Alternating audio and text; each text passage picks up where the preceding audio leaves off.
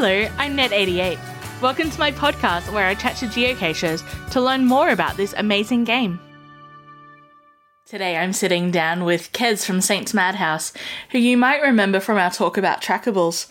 For this episode, I will be learning about path tags and how they are different to trackables. Thanks for sitting down with me again, Kez. You're welcome. For anyone who hasn't heard our first chat, when did you start geocaching and how many have you found now? We started geocaching as a team in March of twenty ten, so it's ten years ago this year.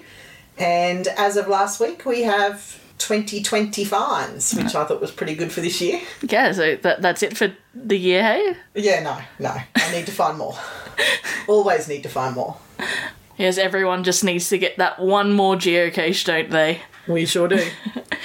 Now, Kez, what exactly are path tags? I know that you have quite a lot of them, and I would love to know what they are and how they're different to trackables. Path tags are a small coin, generally in the size of about an Australian one dollar coin. They um, have a piece of artwork on the front, and on the back is generally just a tip on caching, like stay safe, take a first aid kit, keep this tag, and the website name for pathtags dot com where you can log that you have them. Path tags you get to keep, unlike trackables that you need to move along. How many path tags exactly do you have, and how many different types can you get? I currently have six hundred thirty-two si- individual path six hundred thirty-two? Tags. Yes, they weigh approximately five kilos. I keep them in little coin albums. You can get lots of different types. There's shapes you can get, so you could get the map of Australia or the other country you're in. You can get circles, which is generally how they come. It's a traditional path tag.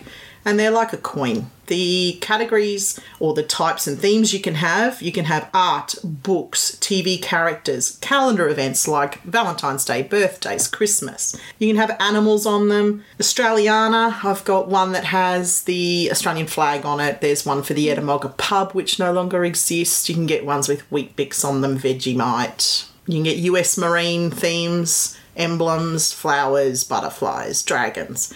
You name the topic, you can get it, and I've probably already got it. It sounds like no matter what your little niche interest is, there's probably a path tag there. Yes, probably is. A lot of them have quotes on them as well. But if there isn't one out there for you, like for me, if there isn't an owl reading a book whilst doing Pokemon Go or something random, can you create your own? You certainly can. How exactly do you do that? You can design your own if you are technically able to draw. Yeah. You can design your own, upload that image onto the website with the colours of your choice, and the company make them for you. Or you can use one of the design partners that they have a list of on their website. Or if you have a friend who is a designer, they can draw it for you.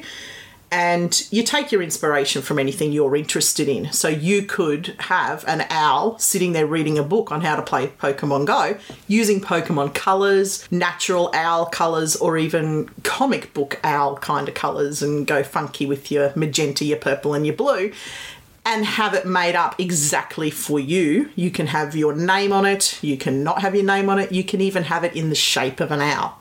Whatever you want to do can be created. And it just, as long as you can draw it, they can make it. It's fascinating. Do you find that geocaching teams designed their own? I know that you've got your own path tag. I do have my own. I've got two of my own, and I just change the colour combinations when I need more, which happens a fair bit. Uh, other geocachers I've met do have their own. Some they've designed themselves. Others they've had other people design.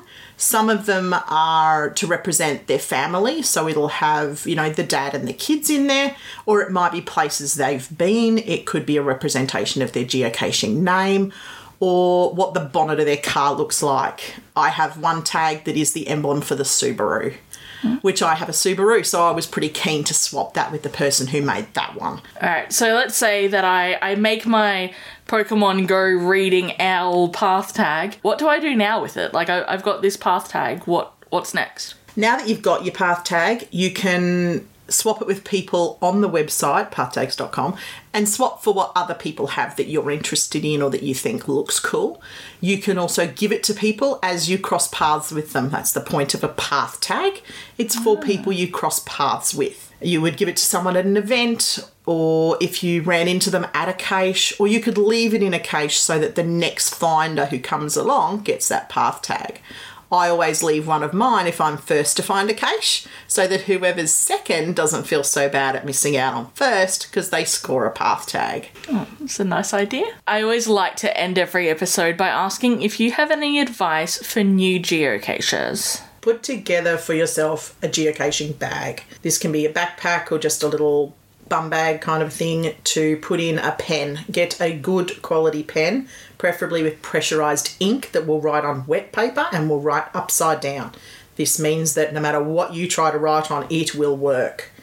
A log roller or quilling tool for rolling up those tiny little nano logs, some tweezers and a torch, a magnet. You can get them on telescopic little rods that when packed away, they're the size of a pen, but you can bring them out to about half a meter long.